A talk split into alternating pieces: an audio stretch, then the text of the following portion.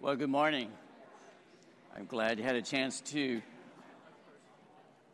greet one another and just to warm, warm up the room a little bit. Before I get into this morning's word from God, um, let me pray for us. So let's pray. Heavenly Father, we just thank you for your presence here this morning. We know you are a God that can do all things, and especially love your people. So I ask, Lord, that you make that evident now. And in this room, I already know there are people here who are probably very tired.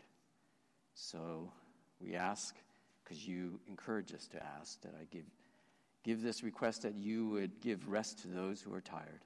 Some in this room may be burdened, and I ask that you would lighten their load. Some may be physically and maybe even spiritually hungry, so feed them. Some are hurting, so give them comfort and healing.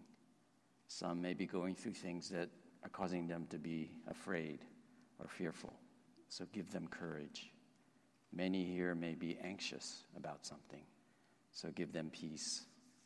And some may be depressed or discouraged, so give them hope and joy.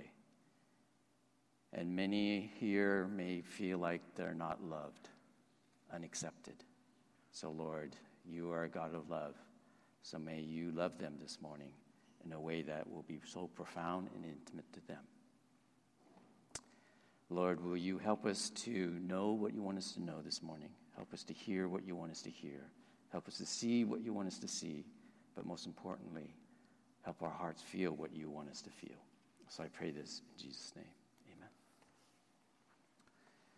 Ever since uh, I was born, you go through life, and there are situations in life that you just don't want to ever happen. But inevitably, they will always happen over and over again. So think back when you were in elementary school. You know, the one thing you don't want to have happen is to get that call to go to the principal's office. It's never a good thing when the principal says, Calvin, can you come and see me? So, all kinds of things go into your mind. It's probably all negative, but that's a situation that nobody would ever want to do. Later in my education process, I remember when I was going to Cal Berkeley, uh, I was a biochemistry major. Okay, so I knew I wasn't going to be a biochemist. I just chose it because being a hotshot being a high achiever instead of doing something like integrative biology, I mean, or, or public health. I know I'm throwing some shade here, but I said I'll, I'll take I'll take biochemistry because that's that's challenging. And, and uh, the only times I ever met with my major advisor was right at the beginning of declaring my major and at the end. I mean, that's probably the Cal experience. I never saw my advisor except when I declared my major and when it came to the end. And uh, if you know my, my, my transcripts and my grades and stuff, biochemistry obviously was not my forte. I mean, I barely passed. And so when I went to go see my major advisor, uh, uh when you have to go meet with them to make sure you're okay to graduate, I had uh, this, this kind of anxiousness because I, I, didn't know what was going to happen because I only met him maybe once or twice. And I knew he was going to look at my grades that I got in biochemistry, which were not um, stellar. I was, I was going to wonder what he was going to say to me. And, and when I went and met with him in his office, he's looking at my grades and he's looking and, he, and he's got this really somber and really serious look and he's kind of shaking his head and he's looking at me. Uh, Mr. Yim, are you thinking about a career in biochemistry? And I looked at him and I said, Are you kidding me? You're looking at my grades there. And I said, No, well, actually, I, I, I just got accepted into dental school. and he brightened up and he looked at it. Congratulations, uh, you have a career ahead of you. Obviously, it's not in, in biochemistry. But at that moment, I was totally relieved because those are the moments in life what we call being called on the carpet. Have you ever had those situations where an authority figure, a superior calls you in to explain your actions or behavior. And usually it's to reprimand you or tell you where you messed up. So when I was going to my major advisor, I thought he was going to call me on the carpet. But I had not that kind of experience, but in life, there are many times where we have those experiences, where we're actually called on the carpet. Now, for those of you who are familiar with that, that idiom, that saying, it means it's something that we get uh, all anxious over. And it happens in, in our employments, where we work, workplaces. It happens in our family situations by a parent to a child, in our marriages by a spouse. Being called on a carpet is not something that is usually something that we like and the experience. None of us like it, and we kind of try to avoid it. But there are times when we read scripture where God has to call us on the carpet. And those are moments that sometimes makes us very uncomfortable, but they're necessary, or at least I feel they're necessary. Because for myself, I know I'm a work in progress. And in my journey to becoming more Christ like, God sometimes has to call me on a carpet. And there are passages, many passages in the Bible that have that effect, that are ones that have a lot of tension in them because they're challenging. And they're challenging for a reason. It's because there's something in me that is resisting that kind of change that God wants to happen in my life. But if I am truly a follower of Jesus Christ, if I have really committed my life to follow after him, then I will allow the Holy Spirit to work on me. And it's not an easy process. It's going to be painful, sometimes very difficult. But I must trust the process that God has for me and molding me into more like his son, Jesus. There are things that I have come to realize when I read God's word. Oftentimes, the things that are most beneficial to me are not the passages that justify myself, but it's the passages that convict me that are most valuable. And so this morning, we're going to look at one of those passages that I find very challenging, one that can often convict me of my shortcomings. And we're going to look at Matthew 25. And as we've been going through the book of Matthew, the thing that we've commonly seen is that Jesus is looking for transformed hearts, heart change. And that's what he's looking for, and that's no different in Matthew 25. So if you have your Bibles, you can follow along with me as I read from Matthew 25. I'm going to start with verse 31. When the Son of Man comes in his glory and all the angels with him, then he will sit on his glorious throne. Before him will be gathered all the nations, and he will separate people one from another as a shepherd separates the sheep from the goats. And he will place the sheep on his right, the goats on the left. Then the king will say to those on his right, Come, you who are blessed by my Father, inherit the kingdom prepared for you from the foundation of the world. For I was hungry, and you gave me food. I was thirsty, and you gave me drink. I was a stranger, and you welcomed me. I was naked, and you clothed me. I was sick, and you visited me. I was in prison, and you came to me. Then the righteous will answer him, saying, Lord, when did we see you hungry and feed you, or thirsty and give you drink? And when did we see you a stranger and welcome you, or naked and clothe you? And when did we see you sick or in prison and visit you? And the king will answer them, Truly I say to you, as you did it to one of the least of these, my brothers, you did it to me. Then he will say to those on his left, Depart from me, you cursed, into the eternal fire prepared for the devil and his angels. For I was hungry, and you gave me no food. I was thirsty, and you gave me no drink. I was a stranger, and you did not welcome me. Naked, and you did not clothe me. Sick and in prison, and you did not visit me. Then they also will answer, saying, Lord, when did we see you hungry or thirsty, or a stranger, or naked, or sick, or in prison, and did not minister to you? Then he will answer them, saying, Truly I say to you, as you did not do it to one of the least of these, you did not do it to me and these will go away into eternal punishment, but the righteous into eternal life. It's the word of the Lord. Matthew 25 is a chapter that has three parables. Uh, this is a point in Jesus' life where he's going to soon be arrested and then tried and crucified. So, this is the climax of his time here on earth. And this is known as his final discourse, where he's doing a very passionate teaching to his disciples. And so he's culminating in Matthew 25 with these three parables. And if you're familiar with, with this chapter, the first one is the parable of the ten virgins. Is essentially uh, the preparation being prepared for Jesus coming and returning. The second parable in that string, in the trilogy, there is the parable of talents.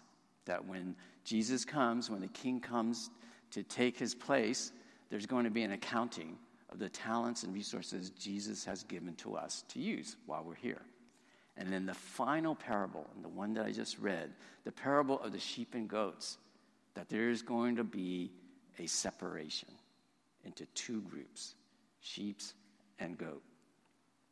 And so being, being separated, this concept of being divided into one group, into another group, is a common experience a lot of us get in our lives. It's something that we all are very familiar with, being separated into the in or the out, the haves or the have nots, the accepted or not accepted. I mean, you go through it when you apply to college, right? You put an application in, and either you're in the accepted group or the not accepted group. When you go apply for a job, you interview, there are people who get the job hired, some are not hired. So, this screening process happens throughout our lives. It happens when you go to the market, right? You have a cart full of food, there's a line that says 15 items or less, or you can go into the general uh, checkout stand, right? Go to Disneyland, there's the fast pass lane and there's the general standby lane, right? So it's a common thing that we're used to of getting separated into groups. And here, Jesus is doing a separation. He's going to even a more deeper level, though, of separation. It's almost a screening process of finding who is a sheep and who is a goat. And those are very important things for us to, to uh, think about is whether or not we are a sheep or a goat. Now, when we go to the airport, and to talk about this next level of separation, is that when we go to the airport, to get to our flights, we have to get to the gate. But before you get to the gate, you have to go through TSA, right? So even there, there's a separation. You're pre TSA check, or clear, or real, or whatever, or just general boarding, right? Security line. But when you go through, you have to show some sort of ID. So either you bring your, your driver's license for uh, an ID or a passport. Now, when you're going through the screening line, they're checking to see if you are genuinely who you are. And they even check to make sure your ID is genuine, right? On these government issued IDs, whether it's your passport or your driver's license, there's a holographic image here that they scan to make sure your ID is not a forgery or a fake. That security hologram is very important in a lot of things that, that, that are used to prove that it is genuine or it's fake. Even the products we, we buy, right? A lot of them do have that hologram label on it, so it's to just to prove that it's genuine versus something that's a knockoff or a forgery. But here in Matthew 25, Jesus is going to do this screening. And what he's screening for is checking to see if whether or not you are a real follower or just a fake. And that's really hard to take in if you read Matthew 25 and the sheep and the goats. That this process that will come when he returns, that there's going to be a screening for real followers and ones who are just posers, just acting like Christians, just going to church, just going through the motions, just faking it. Because one day, Jesus is going to look for his real followers. And you're going to have to have some sort of holographic label that's going to make you stand out when he scans you to check to see if you are actually a real follower. Verse 32 says, Before him will be gathered all the nations, and he will separate people one from another as a shepherd separates the sheep from the goats.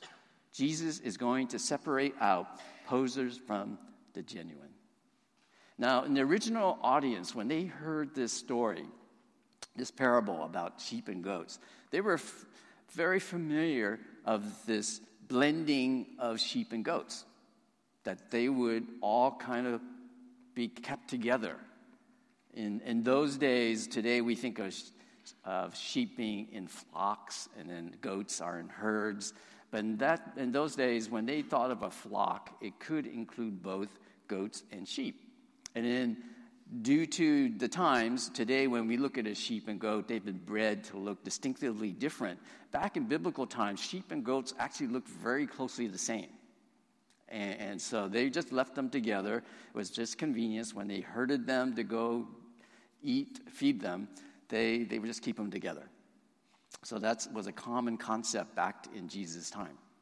And then also, they're hearing about sheep and goats, the people would understand that sheep were actually more valuable or more noble an animal than a goat. Although they had both, they have uses, but the sheep was pri- more prized eh, than a goat. Sheep had their wool, and, and their wool was prized because you could make clothes out of it. And their wool was much better than goat's hair, which was also used, but it's just more rougher, it was more coarse. So sheep were more treasured for the quality of their wool versus a goat's hair. And also the meat of sheep was much more fattier. So it was tastier than a goat in those times when they were bred. And um, not only was it tastier because of the fat content in the meat, but fat was very valuable. I mean, you could use it for many things other than for food. Fat was used for fuel. You could use it as a lubricant. It was used for um, sealing things. So it had many other uses. So the fat in the sheep was very valuable in the time. So between a sheep and a goat, people knew that sheep were more valuable. There's another characteristic about goats that was also kind of negative and also maybe a metaphor when Jesus is using it about people. Sheep are very picky about what they eat. They have to graze on good pastures, good grass. If they eat anything else, they'll get sick. But goats have no problems with eating anything. Goats will eat uh, spindly, uh, uh, poisonous plants, they'll eat rough, coarse, they'll eat anything. It's not even have to be, they'll eat paper or, or cans and they'll just eat. That's what a goat does. They just, they have no discretion. So they'll eat stuff that would be considered bad for you, but goats have no problems with that. And it's kind of a metaphor about people like that, that they will consume and participate things in the world that are harmful, but they don't mind. They don't have a discretion, but sheep won't do that. So Jesus is saying he's looking for sheep, and, he, and he's not looking for goats. So here the text tells us that he's going to that Jesus is going to separate them, uh, sheep and goats. So the question is again, are you a sheep or are you a goat? And as I said before, in church, there are just some of us here that may be just going through the motions. From the outside, we look like we're a Christian, but inside, we haven't made that commitment to follow Jesus and give ourselves totally to Him and His ways. And this will work out really well until the day where Jesus comes, where He's looking for His true followers versus those who are just faking it. And in particular, from this passage, what are we looking see that Jesus is looking for? Because there are things that obviously must make one be more like a sheep than a goat, more like a genuine follower versus a faker, a poser. So, what do we see here? The characteristics that I see from, from this passage, at looking at the sheep in particular, they do something that apparently is just loving others. They care for the least. And in particular, uh, you know, sometimes we, we, we dismiss, is this literal or just figurative? Well, first, always it's a challenge when you look into Scripture is to first test it to see if does it make sense literally. And there are six things here that Jesus lists that seems to make sense. He says that you that he recognizes sheep that feed the hungry, that give drink to the thirsty, to give shelter to, to a stranger, to host a stranger, to give clothes to those who need clothes, those who are naked, and visit those who are sick, and visit those that are in prison. Very specific, six things he lists. The, they make kind of make sense. And what's kind of interesting about these six things, they're not that hard to do. It doesn't really take any special skill required. There's no actually major cost if you think about it. Giving food to someone, giving drink to someone, hosting them or helping them get, get uh, a roof over their head, giving them clothes if they need clothes, visiting someone who's sick at their home or in the hospital, or thinking about caring for those who, who may be imprisoned. No special skill needed, no special uh, resources financially to do this. But if you think about it, let's be real here. A lot of us are probably very uncomfortable doing these six things. So I think the challenge often is not to think of these things figuratively, but think of them literally and see if we were actually simply applying this in our own lives. Because, you know, the main, the other thing that, that these, these sheep or people who are like sheep, they do these six things, but they don't know that they do them. Or at least they don't know they're doing it for Jesus. And that's a kind of an interesting characteristic, meaning it seems to imply that these people do it naturally out of who they are. They don't know any better, they just do it. And, and, and, and isn't that kind of what we all desire? Is that there is no bad motive for what we're trying to do? Is that we just naturally want to give food to people who are hungry, give water to people who are thirsty. If they need a shelter or clothes, it's just something naturally we would want to do. Not to do it out of guilt, not to do it out of shame or do it out of duty, but it's just a natural response that we would have. And that's what Jesus is kind of implying here and looking for people to do this naturally. And that's something that comes out of a transformed heart. And the thing that, that, that the sheep do, the people that are like sheep, is that they do this for the least. And I don't want us to kind of gloss over that. That Jesus says, to the least of these, you do this, you do it for me. So it seems to imply here that Jesus identifies with the least. And this is where I, I come with the thing where it challenges a lot of us that a lot of us do not desire to hang around or serve the least. It's just not in our comfort zones. And so, who are we talking about? Who are the least? Well, back then it would be people who are in poverty, the poor, those who are the lepers, the ones that are pushed out of society because of some sort of uncleanliness. It's the prostitutes, the tax collector, people you just don't want to hang around, the thieves, the burglars, the robbers. But for some reason, Jesus likes those kind of people.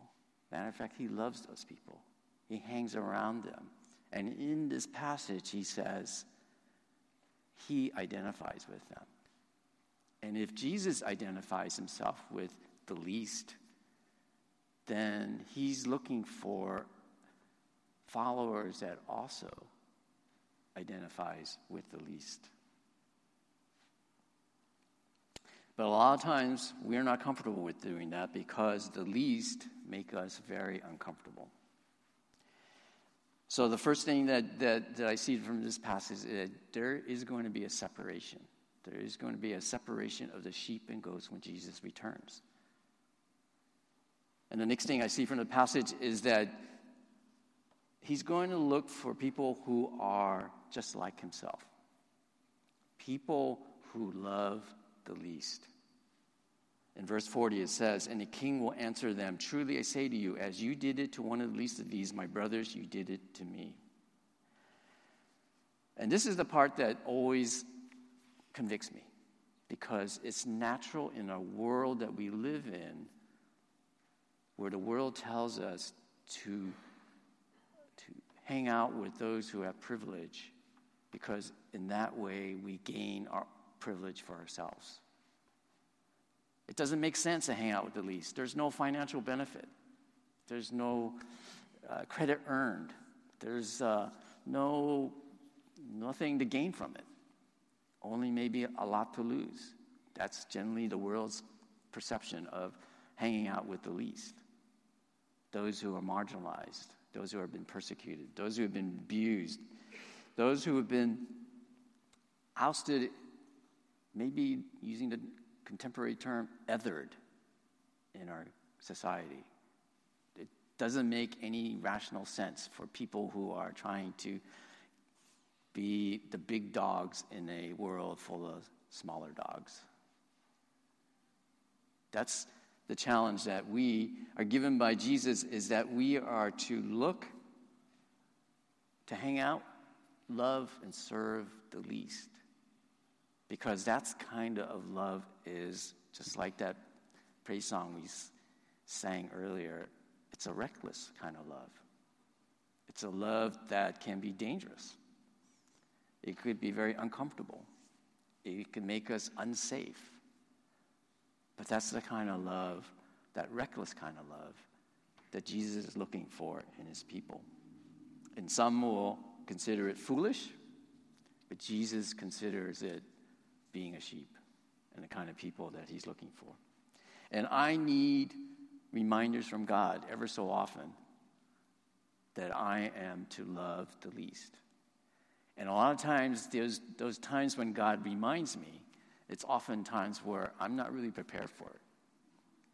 Remember when I, I said that some of the hardest scriptures that I read is not the ones that justify me, but it's the ones that convict me. And there are times and situations in life where, where I find I just fall short. Uh, as many of you know, I'm a, a, dentist, and there was one time when I was going to my office. I, I practice in an area where it's a mixed community, there are a lot of halfway houses, there are a lot of uh, homeless shelters, there are senior centers, food banks, uh, mental health uh, clinics in, in, my, in my neighborhood. And so there are going to be uh, people that generally society has pushed aside and kind of isolated, but they're in my neighborhood. And, and so when I go to my office, ever so often there are homeless people. They just hang around, they, they sleep on the lawn, or they're taking shelter under my pat, uh, patio of, of, the office building. So I see them, they're usually pretty harmless. Uh, they're, they're, there. Uh, but there was one time I went and there was this gentleman just kind of pacing in front of, of my office and building, and he's talking to himself. So again, obviously, not to profile or, or stereotype someone, but the way he was dressed, he was disheveled, disheveled and, and he hadn't shaved, and his hair was wild, and, and, and you see a person just talking to himself. You kind of figure out he's got some mental health issues, and, and he's homeless.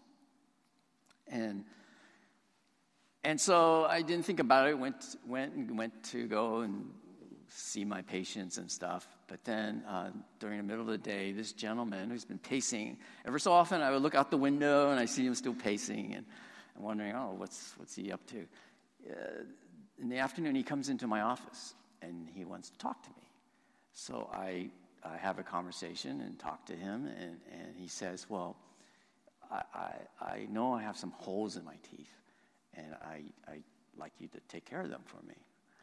And so, you know, that's what I do. And I kind of said, okay. Um, so we go through health history and stuff. And I'm thinking, uh, so how do you plan to pay for this and take care of this? And then he said, well, you know, speaking honestly, I don't have any insurance and I don't have any money.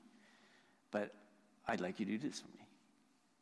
And so there's a moment. So in, this context, it's kind of a, a bizarre thing because, you know, generally if this was a, a volunteer event or a, a, time where I said, okay, I open my doors for anybody to come, but, you know, generally I'm in business to, to, for a fee. But when the gentleman said, I, I, I kind of want you to do this for me, and I don't have any way to pay for it. And then, I, and then the next thing he said really caught me off guard. He said, I know you'll do this because you're a Christian. Then I go, whoa. then I'm thinking, there's no neon sign in front of my office says, Dr. Yim Christian. it's not there. There's no Christian material in my office. There's nothing that would say that. But this homeless, this person off the street, he comes to me and he says, You'll do this because you're a Christian. And in that moment, things are flashing through my head, and, and this passage from Matthew 25 comes up of the sheep and the goats. And I get, oh, God, are you messing with me now? are you Jesus here? and so I just said, okay, I'll, t- I'll take care of you. So I went ahead and, and, and took care of his, his cavities. But there was a moment as I was reflecting on that, that moment that there were things that were just boiling up in me that I was not feeling like I was the best Christian. I was going, Am I being taken advantage here? Or is somebody screwing around with me? I was looking around, is there cameras watching me? But that moment I said, Okay, if I'm truly a follower of Jesus Christ, then there should be a part of my heart that says, Okay, I'll do this without any reluctancy or any regrets. But those are the moments that, that come up in life that you will say, or even turn a headlined eye to situations where people need help, especially those who are the least, and then we just ignore it. We just walk past it, or even just simply say no. And Jesus is looking for people who are like himself, who will not worry about whether it's safe, risky, no benefit to yourself, no, no back scratching. It's essentially helping the least at a sacrifice. And that is something that Jesus is looking for, and he's screening for people that are like that. The last thing I see here is that looking at this parable of the sheep and the goats, it's definitely better to be a sheep than a goat, at least for eternal purposes. It's better to be a sheep than a goat. Verse 46 says, And these, the goats, will go away into eternal punishment, but the righteous into eternal life. Apparently, goats will be eternally punished. They're going to be sent into the eternal fire with the devil and his demons. And that, logically, rationally, not a good thing. At least in my mind, that's not. Maybe some of you think that's good, but that's not good. Throwing into the eternal fire is not a good thing. This verse says here, it is the righteous who enter into eternal life, and that's the sheep. Verse 37 says, Then the righteous will answer him, saying, Lord, when did we see you hungry and feed you, or thirsty and give you drink? And when did we see you a stranger and welcome you, or naked and clothe you? And when did we see you sick or in prison and visit you? And Jesus says, The righteous are the ones who did all those things. And if you do it to the least, then you did it for Jesus. And that is what righteousness means. The sheep will be rewarded with eternal life, and they will be invited into heaven with Jesus. And again, logically, rationally, makes sense. That's much better than being a goat. being invited to eternal life with Jesus is a better thing than being a goat thrown into the eternal fire. And so that's my take home truth for you all that Jesus doesn't want religious people. He doesn't want posers. He doesn't want fakers. He wants genuine followers. But he rewards the righteous who are reckless, recklessly loved the least. That word righteous, the Hebrew word for righteous, is often misunderstood. I think a lot of times if I asked a lot of you, what does it mean, righteous? I don't know if a lot of you would come up with the right answer. A lot of times when we think about the word righteous, a lot of people think it's just a being morally good, being morally right. But the biblical concept, the Hebrew word for righteous means more than that. It's twofold. It's not only being morally right or being morally good, it also means biblical justice. Biblical justice and the holiness of God are the same, are connected in the word righteous. When you are righteous, you are not only holy, morally good, right with God, but you are also righteous in the sense that you have biblical justice. And that means you care for others who are suffering injustices. It essentially means that you will care for those who are needy and you would uh, subordinate your own needs for other people's needs, that you would become a servant. All this is kind of entailed in who Jesus is. Jesus is holy, and he came as not to be served, but to be a servant. He hung out with the ones who are suffering injustices, the ones that society say, you're not elite, you're not special, you don't have any authority or power. Those are the kind of people Jesus is looking for. And those are the people he serves and ministers to and loves. And so, appears to me in this passage, Jesus wants us to be like him. So if we're like him, we're to be just like him and to love the least. And whoever that may be. And this is the thing. Okay, so we can look at here and say, okay, they're the disabled, the sick, the, the, uh, the mentally ill, the widowed, the orphan, the poor, whatever. It actually doesn't matter. This is one of the criteria that's an easy litmus test for you to see who are the least. Um, C.S. Lewis says this really well. A lot of times, we, the things that, that the common sin of all men is pride. And oftentimes, when we think about pride, pride is thinking that you're good. But actually, C.S. Lewis takes it to another level. It's not just thinking that you're good, it's actually pride is thinking you're better than somebody else. That's what pridefulness is, is that you think you are better than someone else. So that's the litmus test for, for myself, and I give it to you. Who are the least? in that human moment, anybody you think you're better than, that's the person you need to serve. That's the conviction.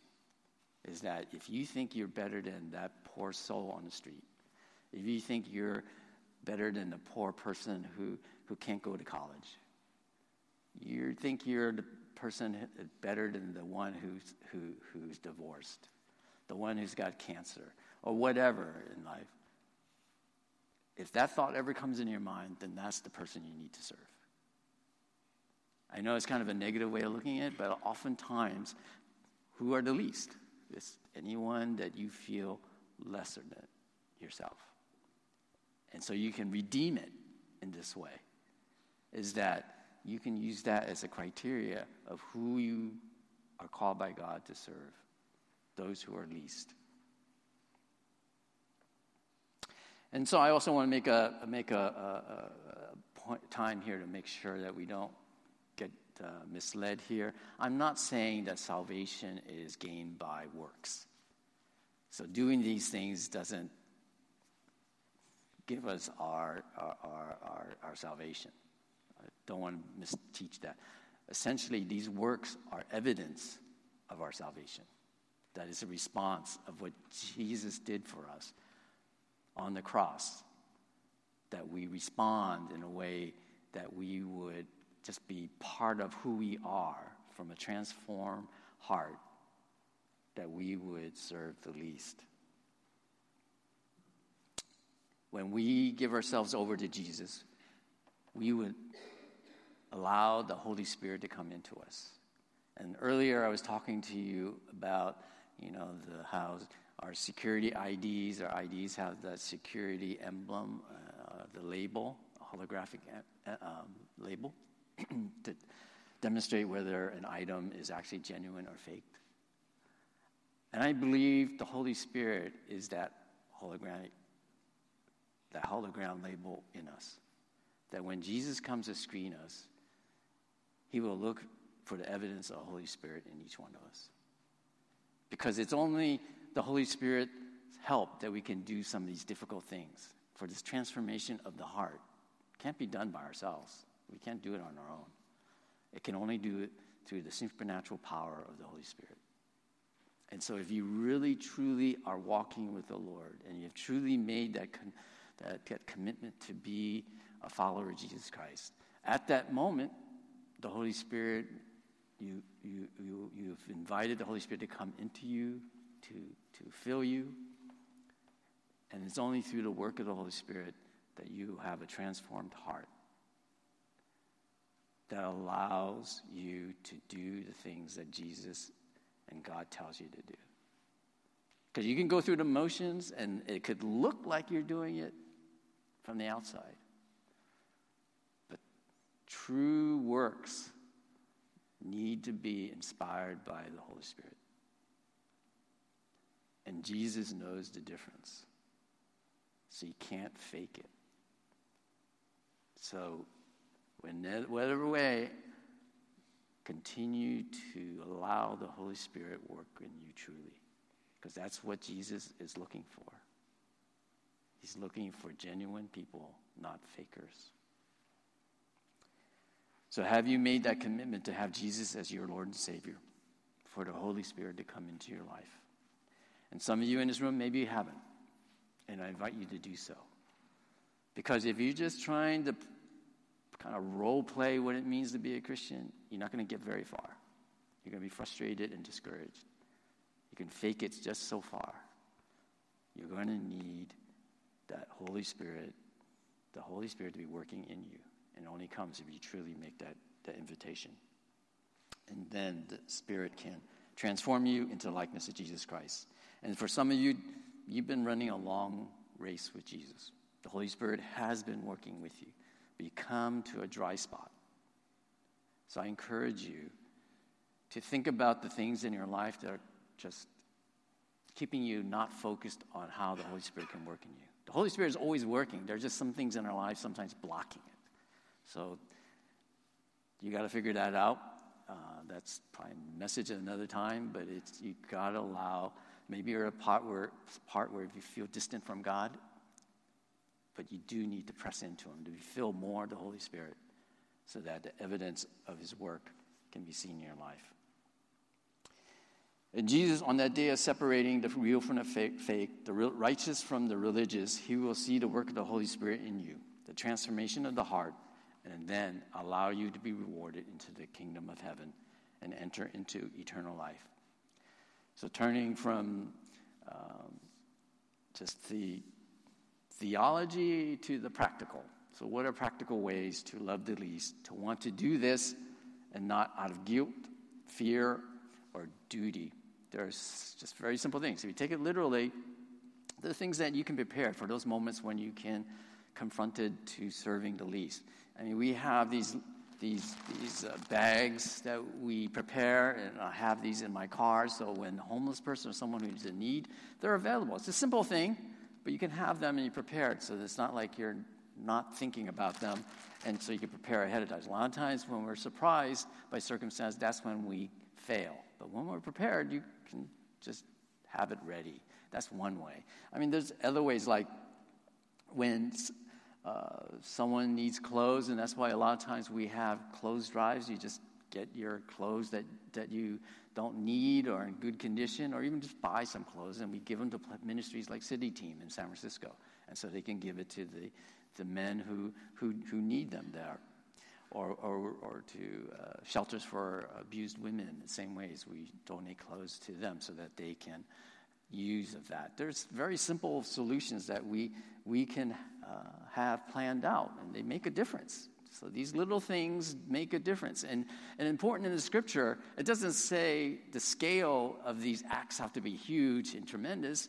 They seem to be, as I said, very simple, very basic, and very easy to do with very not very much skill required. And the distinction between a sheep and a goat is that the goats never did any of it. They said, they, apparently, they never did it. So even if you did this just once, at least it qualifies you at least in a category of a sheep, right? So think of it positively like that.